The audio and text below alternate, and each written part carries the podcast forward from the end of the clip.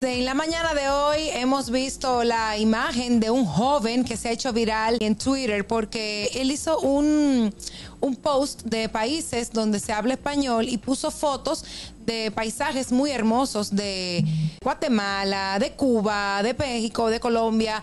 Sin embargo, la foto que puso de República Dominicana fue una foto como de un barrio.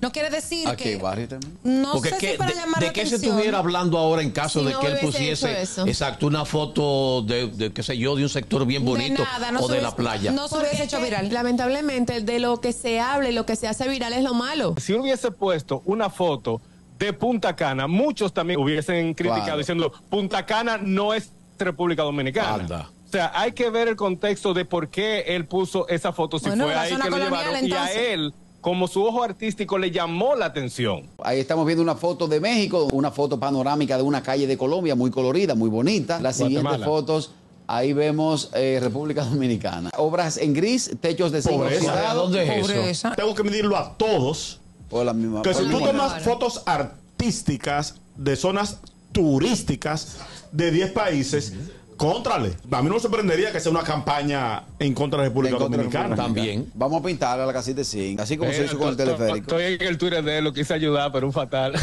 un azaroso. El gusto, el gusto de las 12.